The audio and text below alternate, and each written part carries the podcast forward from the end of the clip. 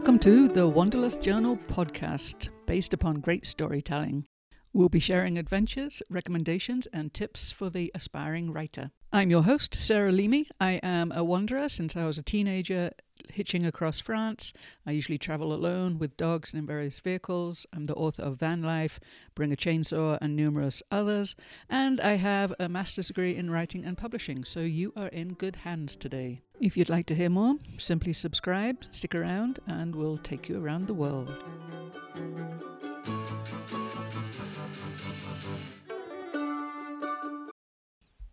Okay, thank you for coming today. I wanted to talk about what is overlanding. Carrying on from last episode, saying what is in a name, I thought I'd go straight into what is overlanding. And I did talk about it a little, somewhat last time, but according to Wikipedia, Overlanding is self reliant overland travel to remote destinations where the journey is the principal goal. Typically, but not exclusively, they say, it is accomplished by with mechanized off road capable transport from bicycles to trucks, where the principal form of lodging is camping, and it often lasts uh, for extended lengths of time from months to years and spans international boundaries. And I'd pretty much agree with that. I from my own travels, it's nearly always been vehicle dependent, apart from hitching, which I would also say is vehicle dependent, but I'm not the driver. And with that, yes, I was also camping a lot and relying on the goodness of other people to do what I could. So I would have to say, you know, there is the difference between what is overlanding and what is camping. I mean, you know, car camping is traveling in a vehicle to a campground often. Um, backcountry camping is doing the same thing, traveling in a vehicle to uh, boondock areas or free camping, wild camping, they call it in England, boondocking, they seem to call it in the southwest. I don't know what they call it where you are. Um, but as one website said, if there's a picnic table there, it's probably car camping. And I have to say, when I traveled across from New Mexico to Oregon around the West. I did a three month first trip in this Dodge van seven years ago with two dogs and a cat. I nearly always stayed on smaller roads, preferably dirt roads. I avoided all the highways and all the interstates as much as possible. And I would free camp. And I used maps at that point because it was seven years ago and I wasn't really into using much tech. I use a lot more these days. And quite often there would be a picnic table, but there might be pit toilets and not much else. And I also discovered, especially in, I think it was California, that car camping, they thought that car camping meant you wanted to pull up, park your vehicle, and then walk 100 to 200 yards with all your camping gear and go camp in a field away from your vehicle not exactly my idea of fun. So, overlanding, vehicle supported, self reliant adventure travel. Self reliant is another aspect to this is um, do you have everything you need? Do you have your power? Do you have water? Do you have the ability to cook? Do you have your own uh, toilet or a shovel, in my case, or a bucket, a pee bucket, whatever it is? That's another aspect to it. Do you have everything you need? Um, do you like going to remote locations? Uh, do you like interacting with other people and other cultures? Because again, there's some definitions that talk about uh, overlanding as spanning international boundaries. I'd sort of disagree with that. I think that any long distance vehicle dependent travel is potentially overlanding. It's could be camping. You could call it camping. Could back um, van life. You, you, know, there's so many phrases, but I kind of want to stick to the overlanding try idea this time. I mean, one of the things from years ago was Camel Trophy, and I did meet a bunch of the Camel Trophy guys at Overland Expo, which I'll talk about in a minute. And there's occasionally called the Olympics of 4x4. The Camel Trophy was an off road vehicle oriented competition that was um, occurred between 1980s and 2000 more or less and it was the best known for its use of the land rover vehicles over these challenging terrains and if you get a chance um, have a look on YouTube and have a look online and do some research, and you'll find some just incredible videos and photos of what they did and how they did it. Um, the Land Rovers, a love of mine. I've had multiple Land Rovers, and as a kid, we grew up. Um, I grew up in England, as you might be able to tell by my accent, and my dad had old Land Rovers. Um, I guess they would have been Series 2, because this would have been in the 70s. And he took us, so me and my brother and my mum and dad would go travelling around England and Wales and Scotland. We never went to Ireland together, and then over into um, mainland Europe we did not have anything fancy. We just had a big tent for the four of us and a table and a little, you know, one ring cook stove. And that was it. And there's photos of me at age, I don't know, six months, I guess, five months, six months, on the floor on a blanket next to a tent as mum and dad are putting up a tent and my brother's poking and poking me with something or other. So it's in the blood. So Land Rovers, I've had my own Land Rovers, had a 19 was it 1958 Land Rover, uh, 72, and 99, and what was it? Is that it? The three of them? I guess that's just the three of them these days. I still have the Discovery 2, which I'm thinking of bringing back to Baja next year. But, anyways, I, dig- I digress. These cars, um, the Land Rover special vehicles that they used on the Camel Trophy, and they went, let's see, there went there was a lot of it was going through the Amazon basin. Those are the that's the part that I noticed or have watched the most of. And they the first event, um, let's see, when did it go? It it went and they took um, say they took roll cages, uh, winches, snorkels, huge mud terrain tires. They upgraded their suspension. They just did so much stuff to it. It was incredible. 1980, they were in. Started off. The first one was with um, Jeep Jeep actually, and that was to Brazil. And then 1981, it started with Range Rovers. Um, 1982, uh, Papua New Guinea, and they just carried on over the years to all these different places. Literally, for looks like every year, all different places with discoveries. Um, up until 1998, when they went to Tierra del Fuego in the Freelander, which is also a Land Rover, and they had the Defenders as support vehicles. So it's kind of incredible that uh, this competition, and they had people, teams from Netherlands, France, Germany, Turkey, all over who won the won these trophies, the Camel Trophy. So that's something great to look up. I'll put the link to some of those things in the episode notes. Which kind of brings me to the idea of, you know, there's a lot of discussion these last few days, last few days, last few years of what is overlanding and what's the best vehicle for overlanding. I go to the Overland Expo event, and which I love, I have to say. I've only really been to the one in Flagstaff, uh, but there I've seen it expand from see, 12 years ago when I first went, and it wasn't in Flagstaff yet, it was just a little bit south. It was a lot smaller and more about the community, and now it's definitely about the gear. And they have their own website, and again, I'll give you it's overlandexpo.com. And one of their articles is by, let's see, it is by Nick Jaynes, and it comes from this year, January 2023, so actually just a few weeks ago. And he wants to, he says, he starts this article. I declared in 2022 that there is no one best vehicle for overlanding, and I still stand by that, kind of. But um, he carries on to say, honestly, it is impossible to name just one overlanding rig. It all comes down to personal taste, budget, and intended use. And so that's, I think, is key. There's all these events. There's the van life events. There's the RV, cheap RV living events. There's nomad events, um, back back country camping events. There's so many things that are out there, at least that I see in the States and in um, Baja, Mexico, that focus, some focus on the community and the skills, some focus um, or get their funding, I guess, from the advertising and the marketing and the selling of the gear and the rigs. But it really does come down to personal taste, your budget, and what you want to do.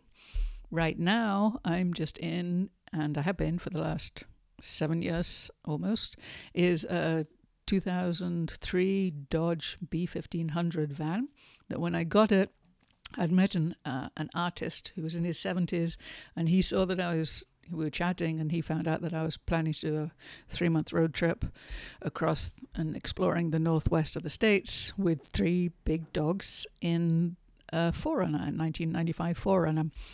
And he offered me his van to use instead because, as he reckoned, it would be a little more comfortable. And it's true. I no longer have that 4Runner. It kept dying and breaking, and it became completely unreliable. And so, yes, I moved everything into that van, and we took off. Now, seven years later, I'm still exploring, and I've been spent five months in Baja last year doing it, and I'm doing that again this year. But anyway, back to Nick Jaynes' book, Nick Jaynes' article from overlandexpo.com. What's the best overland vehicle? And he mentions, and he goes through mid-sized pickup trucks, fifth generation Ford Ranger. Uh, what else does he say? He also talks about the second generation Chevrolet Colorado, another pickup truck. Um, uh, Jeep Gladiator, and the photo has the rooftop tent and all the gear and the yeah, all the all the stuff, all the stuff, stuff, stuff. Another pickup truck he mentions is the third generation Toyota Tundra. So it's odd to me that these are nearly all pickup trucks. I guess because he's imagining people going more. Um, I don't know. I would not want to live in a pickup truck with a rooftop tent. It just doesn't work for me. Yep. So and then he has another section called full size and three quarter ton pickup trucks. Um, and then body on frame SUVs, which include the Bronco, uh, the Jeep Wrangler JL, the Toyota Sequoia, which seems uh, another odd one for me. Um, again, it's pretty heavy, it's pretty big, kind of flashy. Uh, I'm really not into personally driving big, flashy vehicles, so I would pers- I would suggest um, actually use what you've got. You don't need to buy all this stuff. You don't need to get all the extra stuff. Just find out your minimum comfort level of what is essential to you. For me, that was having a desk inside my van, much more so than having a kitchen or a bathroom. So I have a bed, a desk, and then I put in a galley kitchen in the back. And that's about it. So, what does make a good overlanding rig? I mean, according to Nick Jane and Overland Expo seems very much into um, newer is better because of what it's capable for and off-roading and pretty distant, you know, rough and rugged roads.